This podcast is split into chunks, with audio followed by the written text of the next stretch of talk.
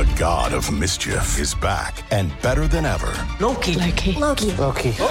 Wow, great to see you again. Critics agree Loki Season 2 is marvelous, great, and it's finally here. How much do you know? Let's assume I don't know much. A mind-bending adventure.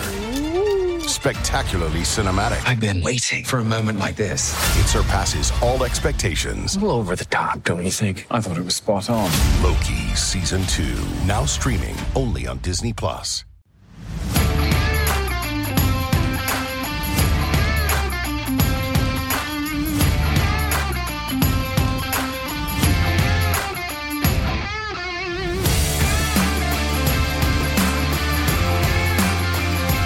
How are you now?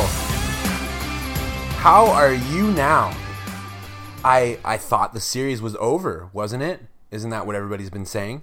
The series is over. Montreal lost the first game 4-1. Obviously, there's no way they're going to be able to beat the Vegas Golden Knights. No chance. They're going to get manhandled. Vegas in 4, right? Isn't that what everybody's been saying? Wrong! Your Montreal Canadiens take game 2, 3-2. We're going back to Montreal with the series tied at 1.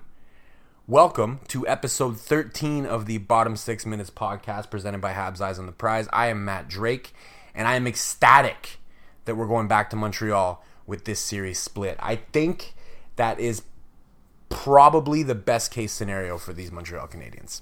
I mean, obviously the absolute best case scenario would have been to take both of the games in Vegas and go back up 2-0, but I think we can all agree that was an unlikely scenario. And I'm calling this an absolute win for the Habs to be going back to Montreal tied at 1. I mentioned after game 1 that, you know, they needed to try and figure out how to turn their great first period into a full 60. I don't think they quite did that. I wouldn't call that game 2 a full 60 from them, but it was closer. It was better than game 1, that's for sure, in terms of how they played outside of the first period.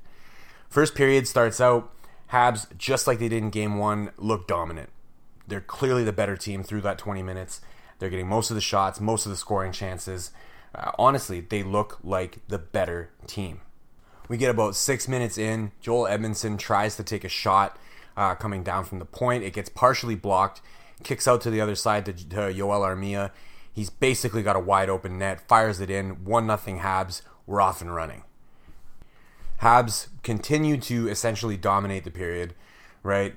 About 10 minutes go by, you know, they're getting, again, most of the scoring chances, most of the shots on goal. Vegas is not really able to do anything at all. They had a few chances, but Price is playing well.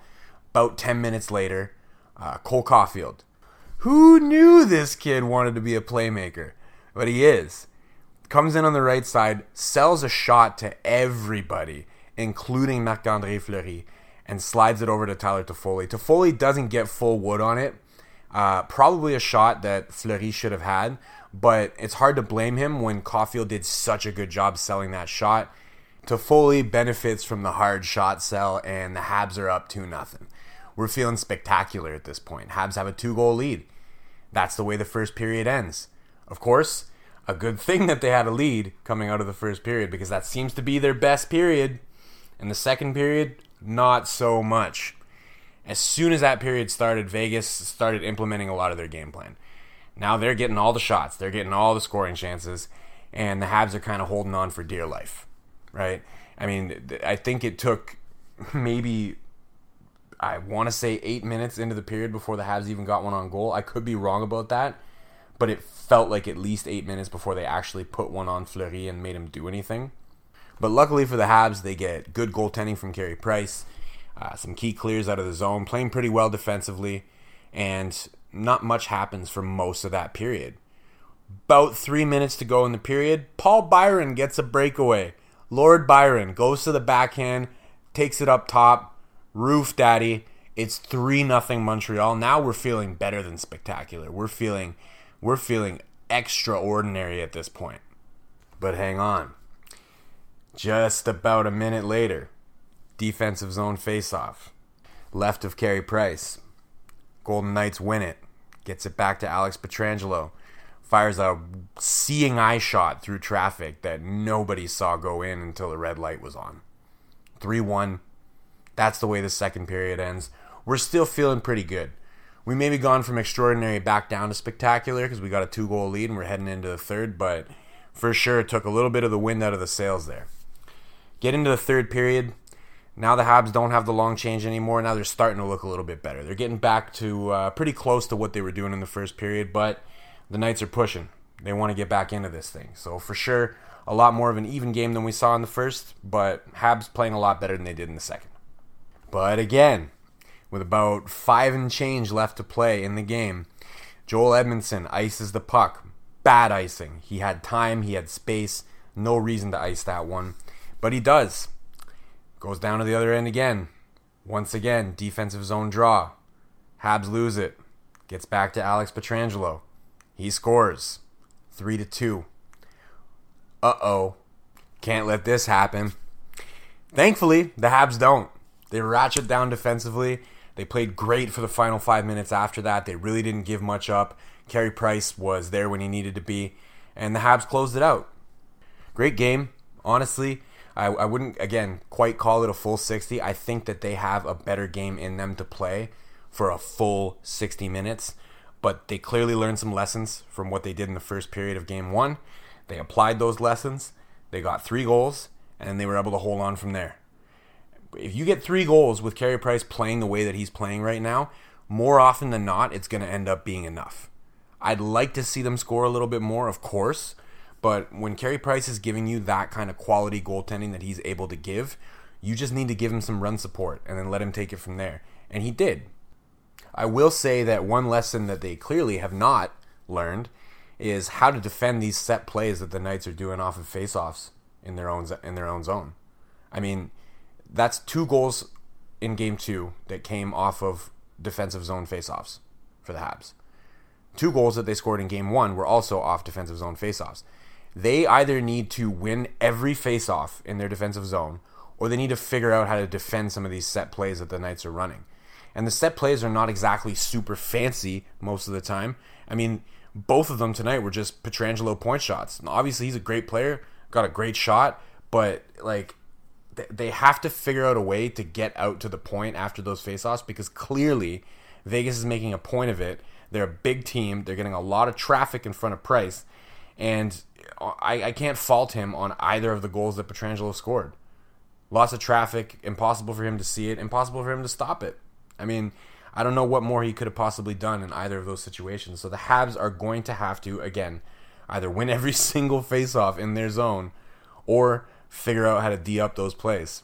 Get somebody out to the point like as fast as humanly possible as soon as the puck gets dropped. I don't know. I mean, if I had the answers, maybe they'd give me the head coaching job.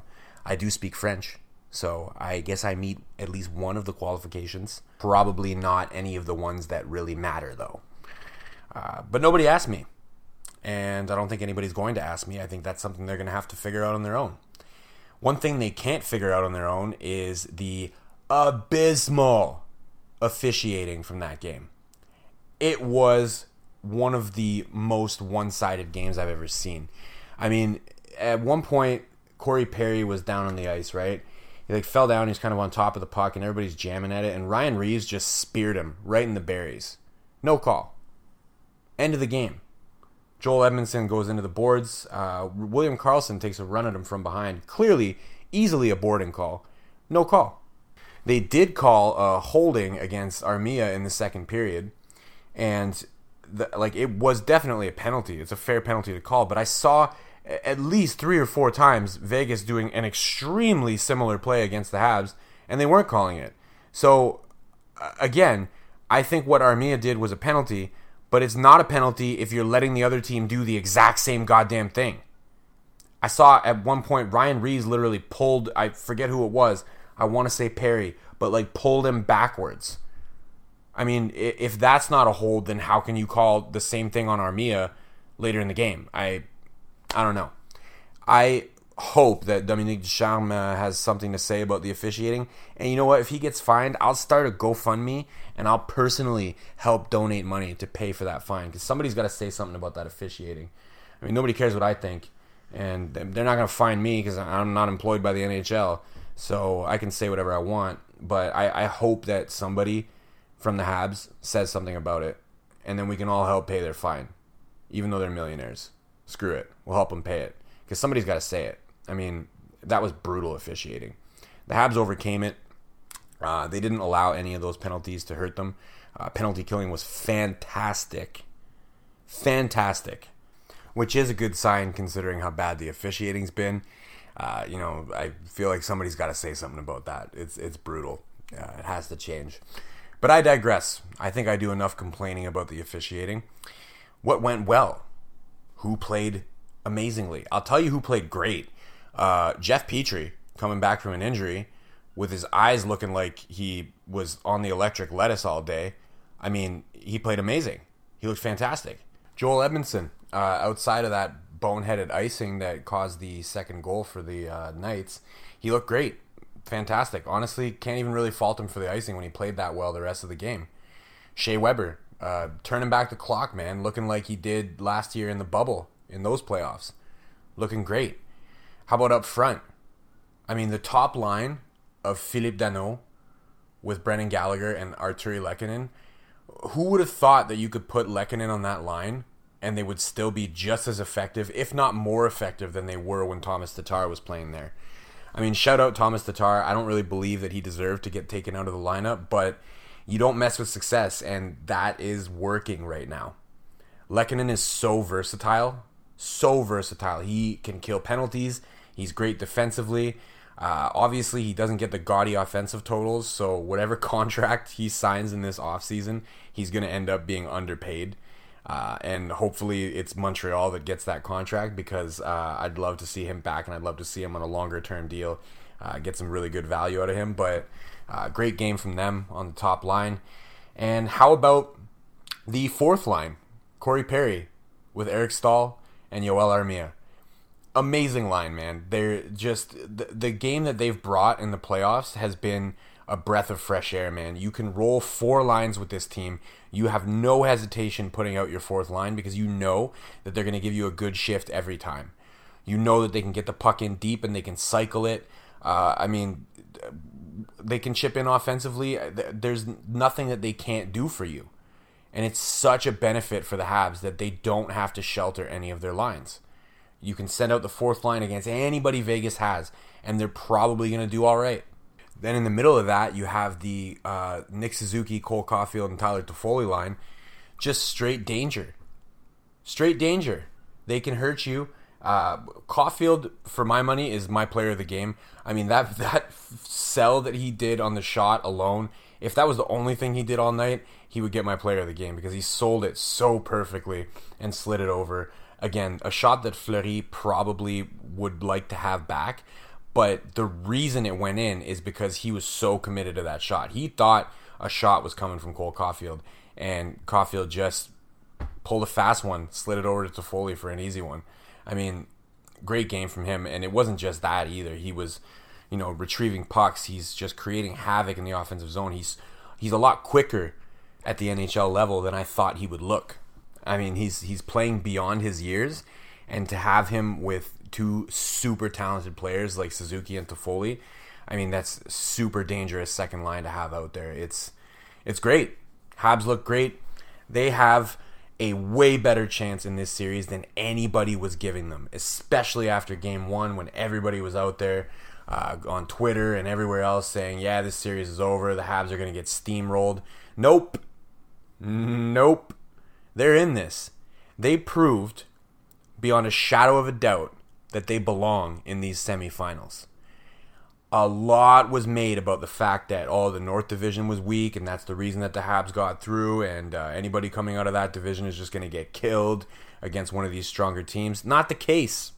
Not the case whatsoever. They came out, at least in the first period of Game 1 and throughout the course of Game 2, they proved that they belong there. They proved that they do have the ability of beating this Vegas team. If they haven't shown you that by now, I don't know what else they need to show you. Just to give a little context, I don't like to get too much into stats on this podcast, but although Vegas outshot the Habs and they had more shot attempts, most of that was done in the second and third periods when they were already down. So score effects, right? If you look at scoring chances, the Habs had 57.14% of the scoring chances, 65.22% of the high danger scoring chances, and an expected goals percentage of 56.75% according to Natural Stat Trick. The Habs were the better team in this game overall. And now they get to take the series back to Montreal, where the Vegas Golden Knights have had some trouble on the road in these playoffs. They've played better in their barn than they have on the road. So massive opportunity for the Habs. If they can come out hard on Friday night and take that game, it'll give them a legitimate chance to take a 3-1 series lead before the series shifts back to Vegas, which would be huge. It'd be huge to give them that opportunity, and maybe, just maybe, they can get to a Stanley Cup final. I've been a fan of this team for all of my 31 years on this planet, and the last time that they were in a Stanley Cup final was '93, and I don't remember it. I'd be so incredibly happy just to see it. Imagine what it would do for this city. Like, everything that's happened with COVID, the province has been on lockdown for what feels like forever, and we're just coming out of it. And now we have the Montreal Canadiens, you know, bringing life back to the city. It's, you know, obviously it's still a dream at this point, but when you look at these first two games against the Knights, honestly, they can do it. We just have to have a little faith in them. And I think so far in these playoffs, they've earned a little faith from us. So we got to give it to them. We got another game coming up on Friday night. It's a huge game. They're all huge games. Sounds kind of silly to even call it a huge game at this point because they're all huge. Let's face it. But this is a massive opportunity for the Canadiens to let their home ice give them a chance to take this series and move on. That's it for this episode. Running around 17 minutes this time. So, you know, grosse soirée pour les employés de soutien for sure. We will see you again after Friday's game. We're on Spotify. We're on Megaphone. We're on Apple. We're on Google Play. We're on all platforms, basically, at this point. So I'm on Twitter at DrakeMT. Drop me a line. I've been doing plenty of ref complaining in my Twitter. So if you're into that, we can complain about the refs together. Absolutely. 100%. I love doing that. But hopefully they give us a little bit less to complain about on Friday night. I'm hopeful. But we're going to find out. So, you know, as always, à la prochaine.